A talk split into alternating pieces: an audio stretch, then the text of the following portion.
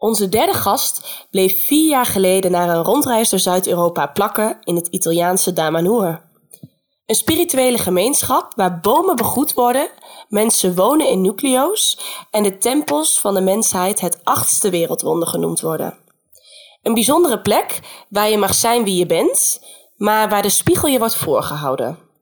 Ooit werkte hij voor de Rijksvoorlichtingsdienst in Den Haag, maar inmiddels is hij erachter dat een dag pompoenen snijden hem veel meer voldoening brengt. Vandaag zijn we op bezoek bij Tamanuriaan Johannes Visser.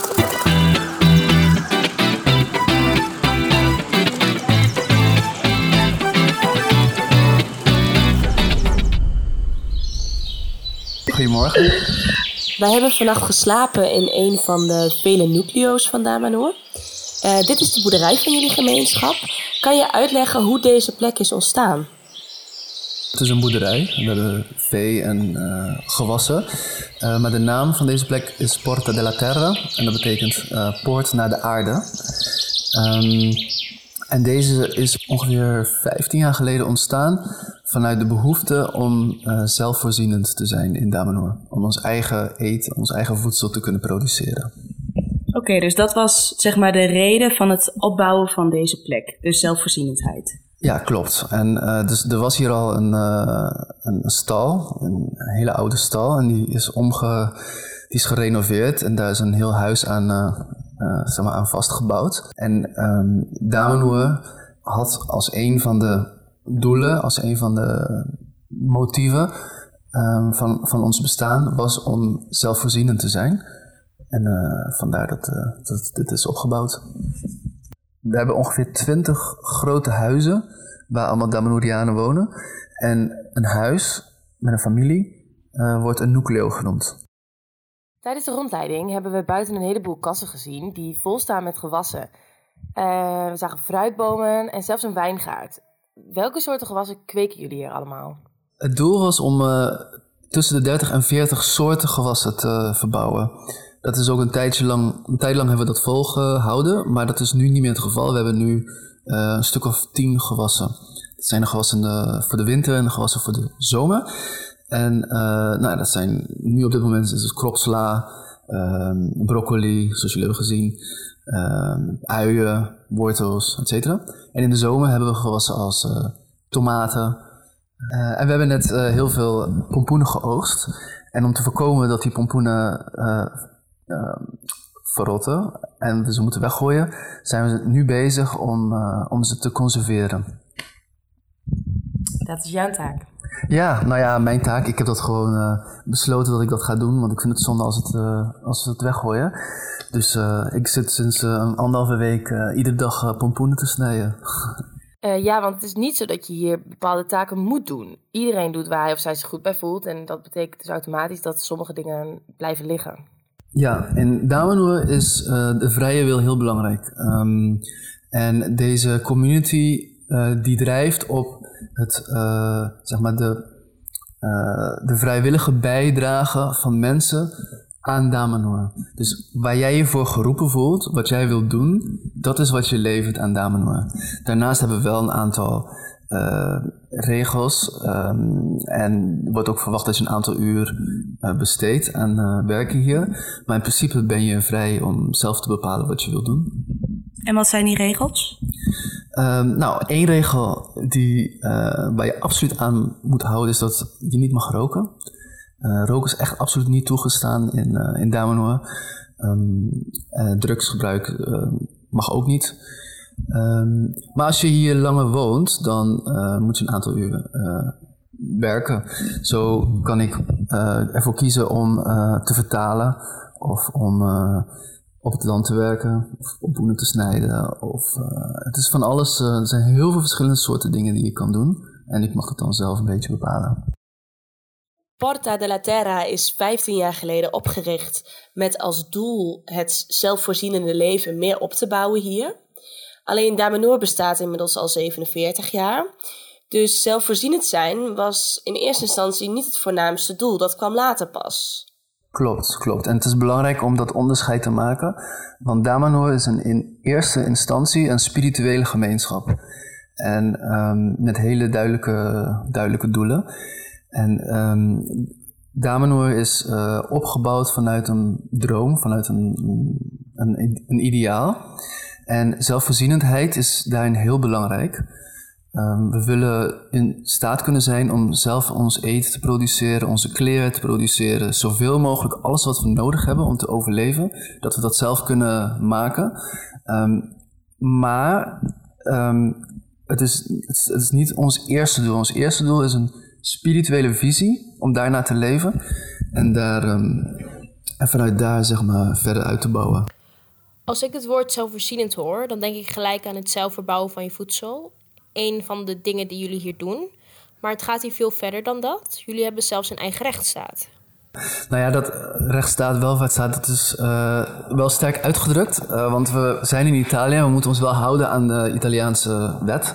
Um, maar Damanhur is eigenlijk een soort mini-staatje in Italië. Uh, we hebben onze eigen school, een universiteit, we hebben een, nou ja, een ziekenhuis wil ik het niet noemen, maar een medisch centrum met allemaal alternatieve uh, therapieën. En we hebben ook onze eigen economie, kun je zeggen, met een eigen munt. Dat, uh, dat is de credito. En uh, we hebben ook een grondwet. En, en die, die, grondwet die is anders dan, dan zeg maar de Italiaanse grondwet. In deze grondwet staat onder andere dat je werkt aan jezelf om een beter mens te worden. Maar zoals ik al zei, we zijn wel in Italië, dus we moeten ons wel houden aan de regels van de Italiaanse staat. Dus uh, we hebben ook geen gevangenissen en dat soort dingen. Lijfstraffen en zo. Dat, uh,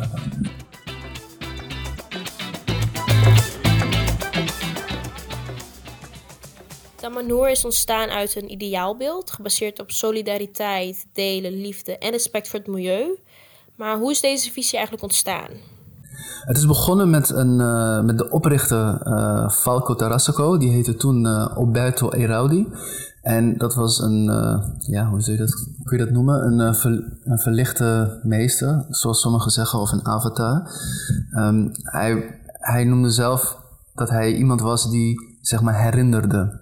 Oude herinneringen had van heel lang geleden. En um, hij gaf congressen en conferenties in uh, Turijn, waar mensen op afkwamen die heel erg geïnteresseerd waren in, uh, in dat soort uh, thema's. Dat ging dan over spiritualiteit, maar ook paranormale activiteiten, hele van mensen, et cetera. En um, daar is toen een groep uit ontstaan die op een gegeven moment hebben besloten dat ze een nieuwe samenleving wilden bouwen. En dat werd dus uiteindelijk, uiteindelijk. Die zijn hier naartoe gekomen, dus uh, ten noorden van Turijn. Hebben een gebied, uh, een terrein gekocht en zijn gewoon maar begonnen met, uh, met bouwen. En zo is het ontstaan. Niet zomaar deze plek, toch, neem ik aan? het is niet de plek waar we nu zijn, maar ietsjes verderop. Dus dat, dat heet, het heet Damiel. Um, en ze hebben die plek uitgekozen um, op basis van filosofie, maar ook op basis van onderzoek. Um, waaruit blijkt dat er een soort energiewegen, uh, of ja, een soort energetische wegen van informatie en energie, die lopen door dat gebied heen. En dat heette de synchronic lines. En dat zijn een soort van uh, snelwegen van energie en, uh, en, informatie. En die lopen over de hele wereld. Het is een soort van netwerk wat over de hele wereld loopt. En um, op sommige plekken kruisen die wegen elkaar. En daar is in de loop van de geschiedenis zijn daar um, steden gebouwd en kloosters en uh, zijn belangrijke waterwegen, et cetera. En op één plek in de wereld uh, kruisen drie lijnen van elkaar. En dat is in Tibet. En dat is het, het, het meest heilige, het meest heilige punt van, de, van het Tibetaanse boeddhisme. En hier in de vallei van Aosta kruisen vier wegen elkaar. En dat is onder een berg. En onder die berg heeft, hebben de Damanhurianen besloten om daar die tempels te bouwen. En om vanuit daar zeg maar allerlei soort rituelen te doen. Die tempels zijn 16 jaar lang uh, in het geheim gebouwd. Daar wist niemand wat vanaf, behalve de Damanhurianen zelf. Um, en toen de autoriteiten erachter kwamen, toen, uh, toen uh, is besloten om, om het open te stellen voor de, voor de bezoekers. En zo hebben jullie het gisteren ook kunnen bezoeken. Waarom was het in eerste instantie geheim? Omdat um, groepen als Damanhur in de geschiedenis altijd geheim waren. Het waren geheime genootschappen die maar toegankelijk waren voor een klein select groepje. Ehm, omdat dit soort groepen altijd werd tegengewerkt door de autoriteiten en door de kerk. Ehm, omdat het een, een andere vorm van spiritualiteit is die zeg maar, de kerk voorstaat. Um, wij zeggen dat je de waarheid in jezelf kan vinden. En niet per se moet uh, luisteren naar wat, uh, wat de geschriften zeggen en, en, en, en wat de, de machthebber van de kerk zegt. Maar dat je ook de waarheid in jezelf kan vinden. En dat is in het verleden altijd als een soort bedreiging gezien voor de macht. En ook in de jaren 70, 80 in het hele katholieke uh, Italië waar we, waar we nu zijn. Um, en daardoor werd het in eerste instantie uh, allemaal in het geheim gedaan. En het was ook de bedoeling dat dat zo zou blijven. Maar toen is, zijn de tempels ontdekt. En toen zijn ze opengesteld voor het grote publiek. Inmiddels lijken de tempels bijna een toeristische trekpleister. En het trok ons natuurlijk ook enorm aan. Een van de redenen waarom wij hier heel graag naartoe wilden. Het lijkt nu zo te zijn dat de tempels ook worden bezocht door mensen die het alleen mooi vinden om te zien en die niet per se komen om de spiritualiteit te ervaren. Hoe is dat voor jullie? Um, de tijden zijn veranderd. Uh, vroeger um, werden dit soort, um, zeg dat, dit soort informatie, deze mysteries, werden alleen gedeeld in hele kleine groepjes, omdat ook de, de massa's niet werden geacht klaar te zijn voor dit soort informatie. maar de tijden zijn nu veranderd. En wij geloven dat een, uh, in deze tijd een ontwaking plaatsvindt van, uh, van, de, van de wereld, van de mensheid. En als Damanur kunnen we daar ook aan, uh, aan bijdragen. Um, de tradities en de geheimen en de, de, de filosofie van Damanur, die, die is er. En die wordt ook in ere gehouden door de School of Meditation, waar uh, de geïnitieerde deel van uitmaken. En de mensen die hier komen, die zijn welkom om te zien wat Damanur is. Um, en als het goed is, zou dat, geen, zou dat elkaar niet hoeven te bijten, zeg maar. Dat is, uh... is het niet lastig dat er zoveel bezoekers komen die een kijkje willen nemen in jullie intieme wereld? De bezoekers die zijn welkom ook omdat ze geld in het laadje brengen. Laten we wel wezen, het is ook belangrijk, uh, want het is heel duur om de tempels te onderhouden. Het is echt een gigantisch bouwwerk. Uh, dus om die reden is het ook goed als mensen komen. Um, en de tempel is gereserveerd voor bepaalde tijden voor bezoekers. En voor op, voor andere moment, voor op andere momenten gereserveerd voor, um, voor ritualiteit, meditaties, uh, dans uh, en dat soort dingen. Niet alleen de mensen blijven zich hier ontwikkelen, maar ook de tempels die worden steeds vernieuwd. Gisteren hebben we de tempels bezocht met z'n drieën en waren er drie kunstenaars aan het werk. Gebeurt dit dan vrijwillig Nee, nee, de, een aantal mensen. nou ja, het is, het is, we leven in een, in een community waar een deel betaald is en een deel uh, vrijwillig. Dus het is, um, het, is, het, is, het is beide, zeg maar. Kijk, kunstenaars moeten ook eten, toch? Mm. Kunnen niet de hele dag schilderen en, nee. uh, en mozaïeken leggen. Je moet ook gewoon de huur betalen en uh, de verzekering en de auto, et cetera. Dus die worden ook betaald. Um, maar um, we hebben ongeveer duizend initiates, duizend ingewijden, die allemaal een aantal uur uh, werk leveren per maand. Dus heel veel mensen komen daar ook gewoon om schoon te maken, om mee te helpen, om, uh, ja, wat, om te doen wat er nodig is. Als je ingewijd bent, dan ben je Damanoriaan. Of, of is dat wat anders? Dan ben je een ingewijde. Dan, dan ben je Damanoriaan, maar je hebt verschillende laagjes. Net als die ui, waar ik het gisteren over had. Um, je kan ook lid, je kan ook deel uitmaken van um, het spirituele volk van Damanor. Dat betekent dat je Damanor een warm hart toedraagt. Uh, dan mag je ook de tempels in, et cetera. Maar dan heb je verder geen dingen die je moet doen. Je mag gewoon leven zoals je wil. Je rookt. Uh, je doet. Uh, je woont dan niet in een van de nucleo's? Nee, je woont niet in de nucleo's. Je bent. Dat is, is meer van. Ja, je bent een vriend van. Dan heb je uh, initiation, dus dan ben je ingewijd. Nou, dan heb je wel. Dan moet je wel houden aan, aan het niet roken, bijvoorbeeld. En je moet dan een aantal uur ook vrijwillig. ja, geef je uren, zeg maar.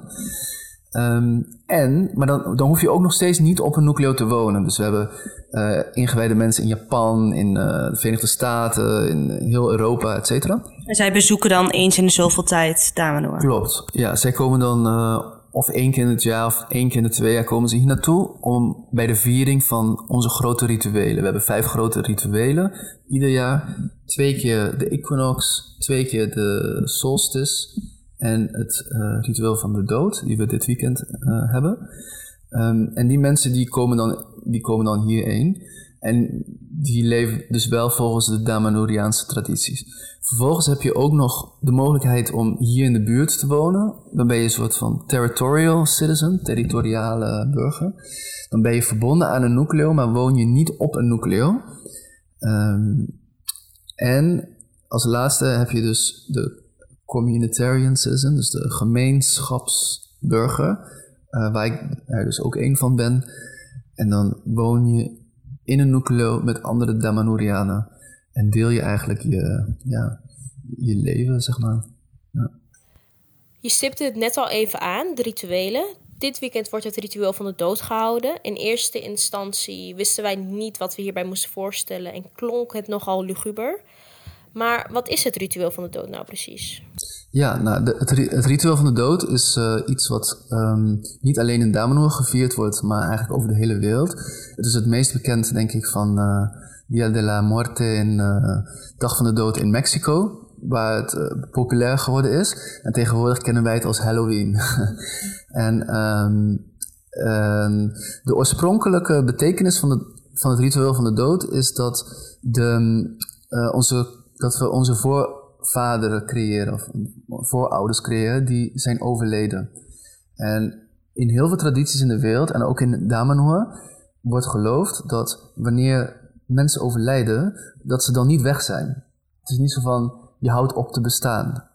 Dat, dat, dat, dat, dat geloven wij niet. We geloven dat iemand die overlijdt verder gaat, alleen met, in een andere dimensie. Het is alsof je zeg maar, het lichaam neerlegt als een gewaad, als een, als een kledingstuk. Um, en dat, dat vergaat. En zelf ga je verder. In, je ziel gaat verder, ja. In een, andere, in een andere wereld, in een andere dimensie. Een meer energetische dimensie.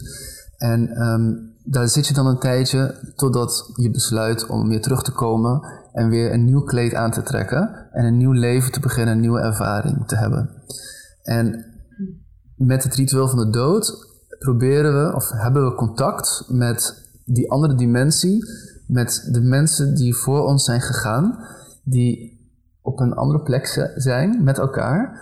En normaal zijn die werelden gescheiden van elkaar door een soort van dikke, een dik gordijn kun je zeggen. En op dit, zeg maar, op, aan het einde van oktober is dat gordijn is wat uh, dunner, waardoor, je, waardoor makkelijk uh, communicatie kan zijn met die andere kant. En dat is, uh, en dat is wat we vieren met, uh, met de rituelen.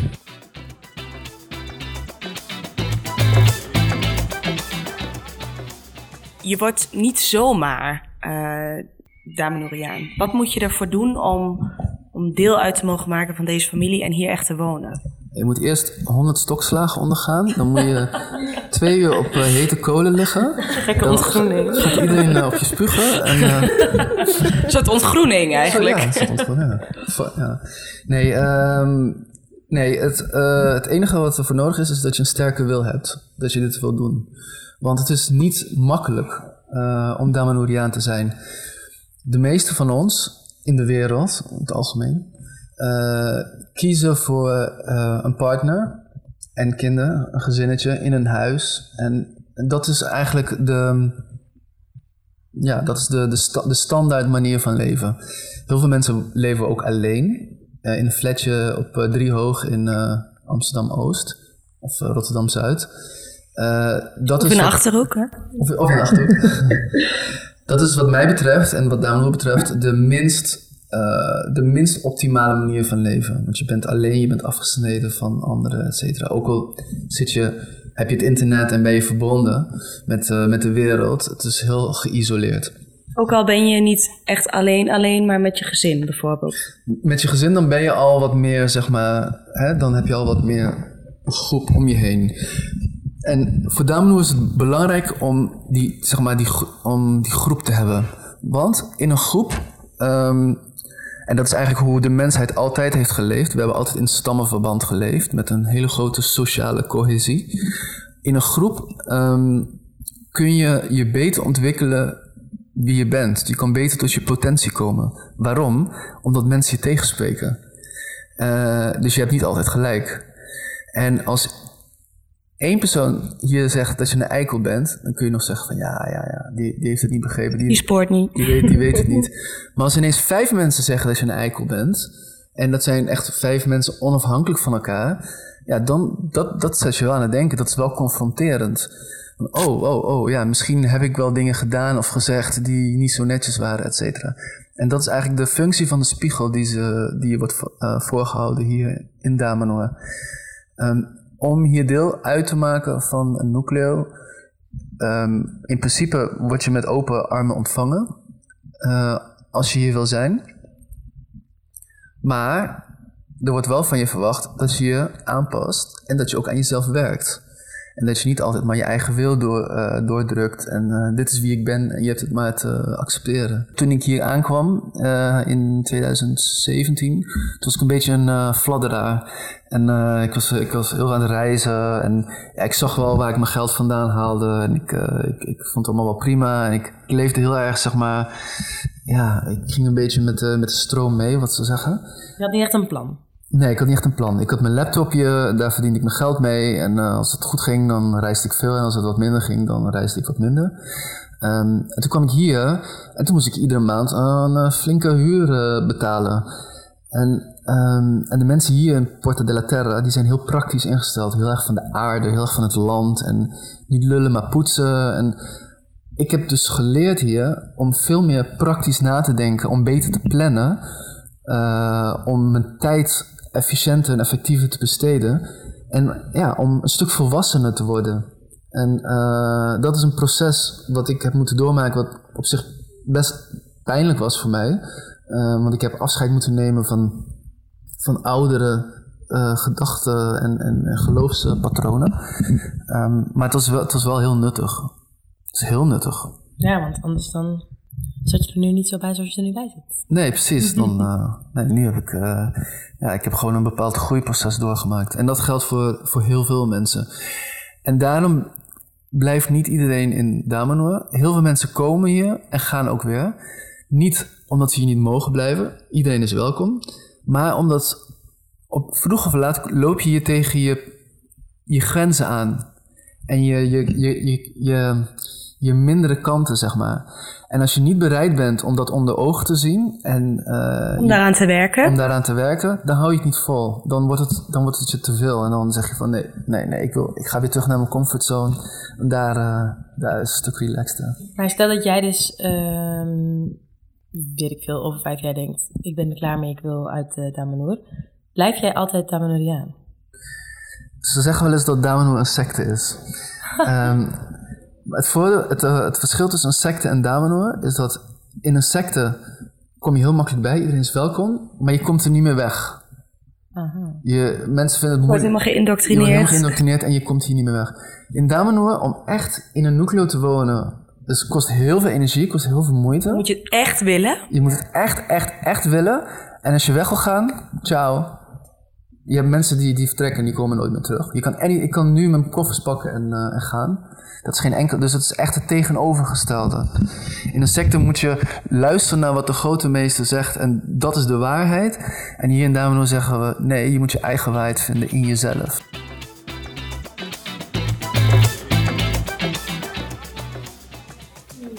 Hoe ben jij hier uiteindelijk terechtgekomen? Met de bus. uh, ik, uh, ik was bezig met uh, een uh, pelgrimstocht door Spanje. Dat heette de Camino de Santiago. En ik ging, daarna ging ik een retraite doen in Frankrijk. En ik was eigenlijk op weg naar Genève of Wenen om daar werk te zoeken.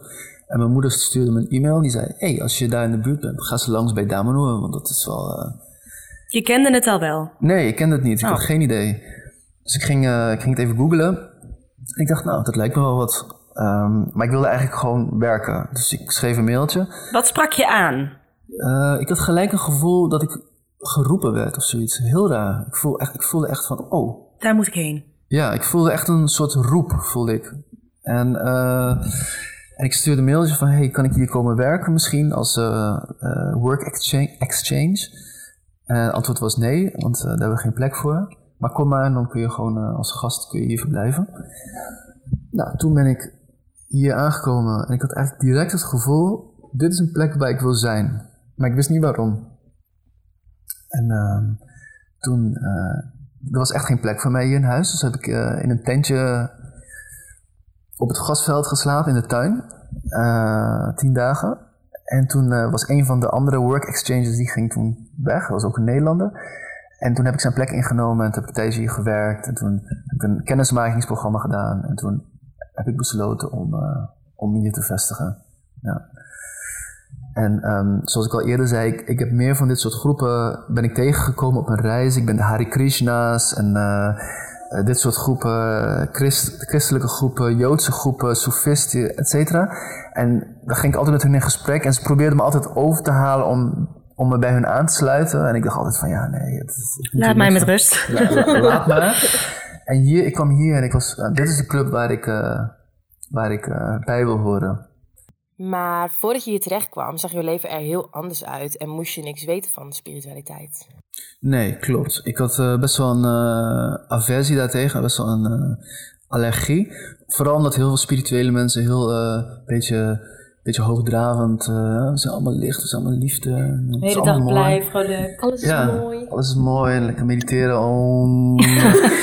en, dan, en dan komen ze thuis en dan schelden ze hun, uh, hun echtgenoot of echtgenote de huid vol. En ik van, ja, yeah. weet je het niet echt allemaal. En ik vond het moeilijk om zeg maar, het holistische plaatje te kunnen begrijpen. Voor mij was dat wat er is, is dat wat ik zie. Dat wat bewezen kan worden. Ja, een appel die laat je los en die valt naar de aarde. En daar zijn, daar zijn bepaalde wetmatigheden die zijn uitgelegd door Newton. En, en dat is allemaal heel logisch. En dat, die experimenten kun je ook herhalen. Dus daar geloofde ik in. En mijn moeder, die was heel spiritueel. En die sprak daar vaak over. En ik had daar echt, ik voelde daar echt een weerstand tegen, omdat ik het niet kon vastpakken. Ik kon het niet begrijpen. En um, dus ik stond daar ook totaal niet voor open. En uiteindelijk is er iets veranderd uh, in mij. Ik ben in een soort van uh, ego-crisis uh, terechtgekomen.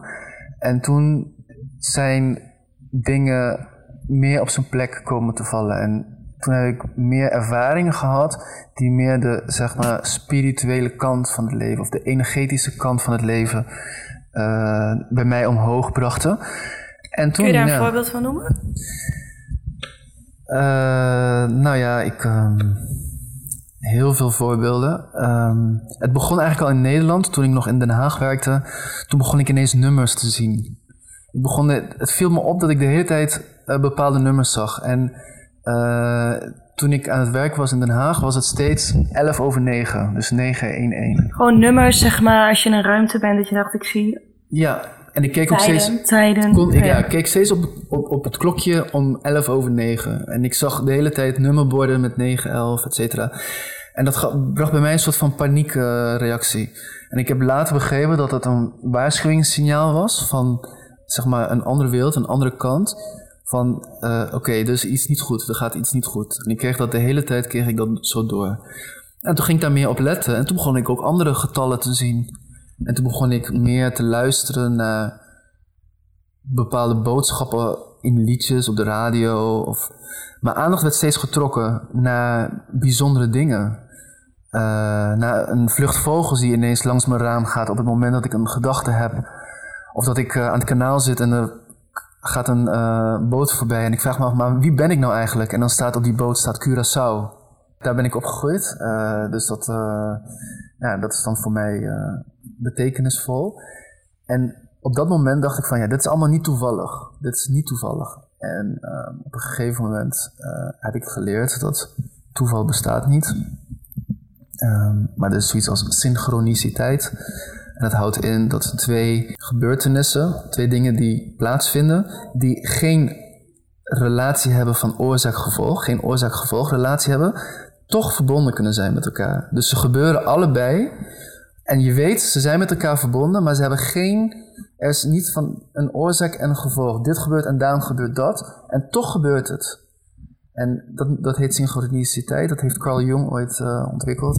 En dat, uh, ja, dat is een uh, hele mooie dimensie van het leven. Ja, wij hebben dit dus echt aan de lijve ondervonden. Want een aantal weken geleden hebben wij contact met jou gezocht. En op een gegeven moment gaf jij aan dat jij op stilte was. Waardoor we een tijdje geen contact hadden. En uh, wij waren bezig om de planning rond te krijgen. En op het moment dat we jouw naam noemden, na echt weken geen contact, stuurde jij een appje. Het was echt precies op hetzelfde moment. Wat wij hier geloven is dat, dat er is een veld van oneindige mogelijkheid, oneindige, oneindige mogelijkheden. En um, wanneer iets gebeurt, um, kan iets anders ook gebeuren zonder dat daar fysiek uh, een aanleiding voor is met een gedachte of een intentie of een emotie kun je dingen laten gebeuren of gebeuren er dingen die wel met elkaar te maken hebben, maar niet een directe aanleiding zijn voor elkaar. Zo kun je het een beetje zien. Het is een soort van veld van potentie, energetische potentie, waarin uh, jij denkt aan iemand en die persoon die belt jou dan. Of jij hebt iets nodig uh, je weet niet hoe je eraan komt, maar omdat je zeg maar die intentie hebt van dit heb ik nodig, is er ergens anders, is er een aanbod aanwezig van datgene wat jij nodig hebt en dat wordt bij elkaar gebracht. Dit kun je ook beoefenen, toch? Of met, met groepen intenties zetten en sturen? Ja, je kan uh, wat ze zeggen, wat ze noemen manifesteren. Uh, door heel graag iets te willen, kun je het aantrekken. En ja, dat is heel krachtig. En zo werkt een beetje de synchroniciteit.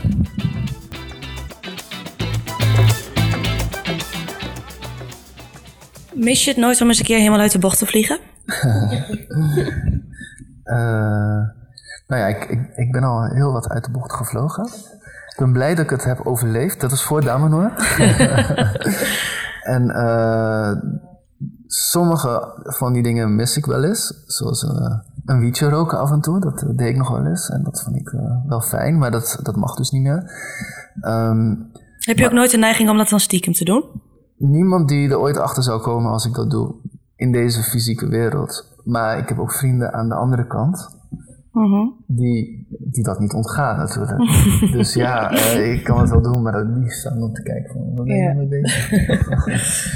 um, maar um, hier in Damanhur heb ik ervaringen, en anderen ook, die voor mij dan beter zijn dan um, uit de bocht vliegen. Uh, die, ja, die zijn niet te beschrijven, die kun je alleen ervaren. En ze worden in de literatuur ze mystieke ervaringen genoemd, uh, of uh, transcendentale ervaringen. En die zijn zo fijn en je verliest daarbij niet, zeg maar, je, je verliest jezelf niet in allerlei roezen of wat dan ook. Je bent heel erg helder en in het moment. Um, het is het gevoel is misschien als een ecstasy pillage of, uh, of sensation. maar je bent gewoon, je blijft wel gewoon helder. Ben jij inmiddels tevreden met hoe je nu leeft? Ja, ik leef echt, uh, ik heb echt het gevoel dat ik uh, mijn dromen leef. Ja. Dat was voorheen, voorheen was ik heel erg op zoek naar van, waar leef ik nou voor? Waar doe ik het nou allemaal voor? Wat, wat heeft het voor zin? Waarom zou ik naar mijn werk gaan? Waarom zou ik naar school gaan? Waarom dit? Ik heb nu echt het, heel sterk het idee van, ik moet gewoon leven om te leven. En ik moet ervaren. Ik moet dingen ervaren. En er zijn ook bepaalde dingen die ik graag wil uh, bereiken. Dus daar ga ik dan voor. En um, het blijft gebeuren dat dingen tegenzitten. Dingen gaan ook goed. Eigenlijk gaat het vaker goed dan niet goed. Ik heb heel veel geluk daarmee. Maar ja, soms dan uh, heeft iemand een slechte bui. En uh, die scheldt me de huid vol. Ja, nou ja, goed. Je vertelde ons gisteren ook dat dat uh, de tijd dat jij in Nederland uh, nog leefde, had je een goede baan, je verdiende veel geld, je had fijne vrienden, mooi huis, vriendinnetje, eigenlijk alles uh, wat je hartje begeert, zouden wij dan misschien ja. eerder zeggen. Um, maar je was gewoon echt niet happy en niet gelukkig in jezelf. En uiteindelijk uh, belandde je ergens in een tentje met heel weinig geld aan de rivier. En je had eigenlijk ja, geen materie en maar je was wel heel happy. Ja. ja. En dat is misschien wel de essentie van, uh, van, van, ja, van hier ook wel een beetje. Dat je echt ehm, gelukkig moet zijn met jezelf. En dat daar echt eigenlijk ja, verder geen, geen materie aan vastzit. Ja, dat was de belangrijkste les van, van die ervaring. Dat uh, toen ik zogenaamd alles had, um, dat, dat was vanuit het idee dat, um, dat de meeste van ons hebben dat geluk um, zit in de dingen buiten ons. Als ik die baan binnenhaal, dan ben ik gelukkig. Als ik, uh, als ik die relatie heb, dan ben ik gelukkig. Als ik die tv heb, die auto, die telefoon, dan, uh, dan, dan, dan uh, ben ik happy. En Misschien is het wel geluk, maar gewoon heel erg korte termijn geluk. Ja. ja. Het is ook zo. Je, je hebt die baan en je, ja. je, je, je denkt zweeft, even. Ja, je, ja. Zweeft, je zweeft op een roze wolk. En, in, ja, en dan, is het, ja, dan is het ook maar corvée op een gegeven moment. Er zijn maar weinig mensen die echt heel tevreden blijven in een bepaalde baan. Nee, maar ook, ik denk ook dat iedereen steeds meer wil. Dus stel je hebt die baan, dan wil je weer een promotie. Stel je hebt die auto, dan wil je weer een betere auto. Dus het is nooit goed genoeg. Het is inderdaad heel even leuk. En dan denk je, oké, okay, op naar het volgende. Ja, we zijn continu aan het najagen van dingen, omdat er toch weer steeds een soort van ontevredenheid naar boven komt. En dat is het. Het is van, oké, ja, ik, ik, ik, vind, ik ben wel blij met alles wat ik heb. Maar is dit het nou? En ik voel me toch ontevreden.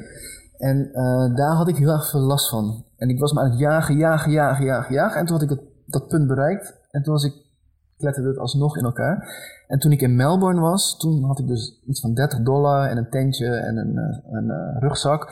En ik kende verder niemand. En uh, ik leefde echt heel basic. Echt in het, zeg maar net buiten het centrum had ik mijn tentje opgezet. En ik was eigenlijk, zeg maar, wat je kan zeggen, in een dal beland. Als een, als een soort van zwerver leefde ik. Dat was maar een week of zo.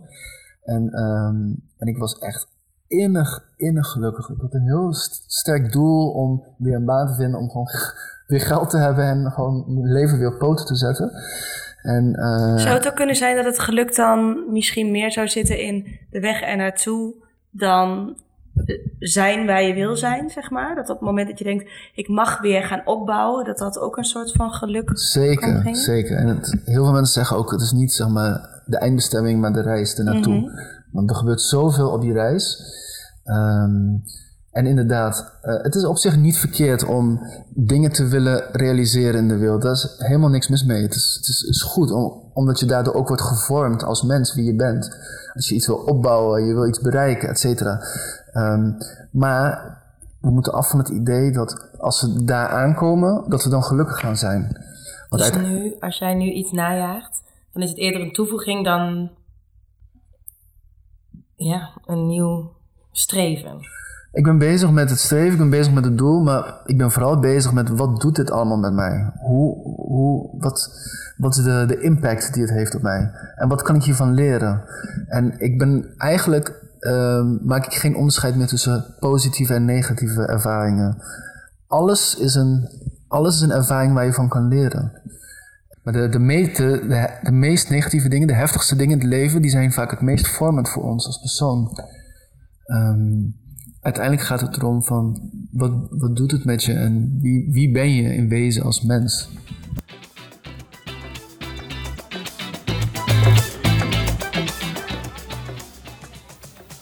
Moment heb je geen baan, maar je bent wel op zoek naar een fulltime job in Zwitserland. Want het is voor jou heel belangrijk om nog met één been in die andere wereld te staan. En niet 24-7 Ja, en dat, maar dat heeft ook te maken met de persoon die ik ben. Ik ben ook best wel rusteloos. En ik heb veel gereisd en ik wil altijd weer ontdekken en nieuwe dingen doen. Um, ik heb gekozen voor Damano als mijn basis. Um, maar ik wil zeer, zeker uh, de mogelijkheid openhouden om ook weer op andere plekken te zijn. En voor nu, op dit moment, heb ik besloten om dan in Zwitserland te gaan werken, zodat ik iedere week op en neer kan. Um, want voor mij is het ook belangrijk om naast zeg maar, de bubbel van Damenoer ook het, het andere leven te blijven ervaren. Um, omdat het, dat is, ja, om echt om met beide benen om met één been hier in Damano en één been in de buitenwereld te blijven. Toch met beide benen op de grond. met mijn hoofd in de wolken en benen op de grond. Johannes, we willen jou bedanken voor de gastvrijheid en jouw openhartigheid. Het was echt heel fijn om hier te zijn. We hebben ons enorm welkom gevoeld. Dankjewel dat we even deel uit mochten maken van deze bijzondere familie. En we hebben nog een klein aandenken voor je. Super, ik vond het super leuk om te doen en ik vond... Uh zoals ik gisteren ook al zei, ik, ik vind het echt heel gezellig dat jullie er zijn. Dus uh, blij dat jullie geweest zijn. Dankjewel voor het luisteren naar Vrije Vlinders. Ben jij benieuwd naar deze magische plek? Neem dan een kijkje op onze socials. Volgende week zijn we te gast bij Tony Mirella in Frankrijk. Tot dan!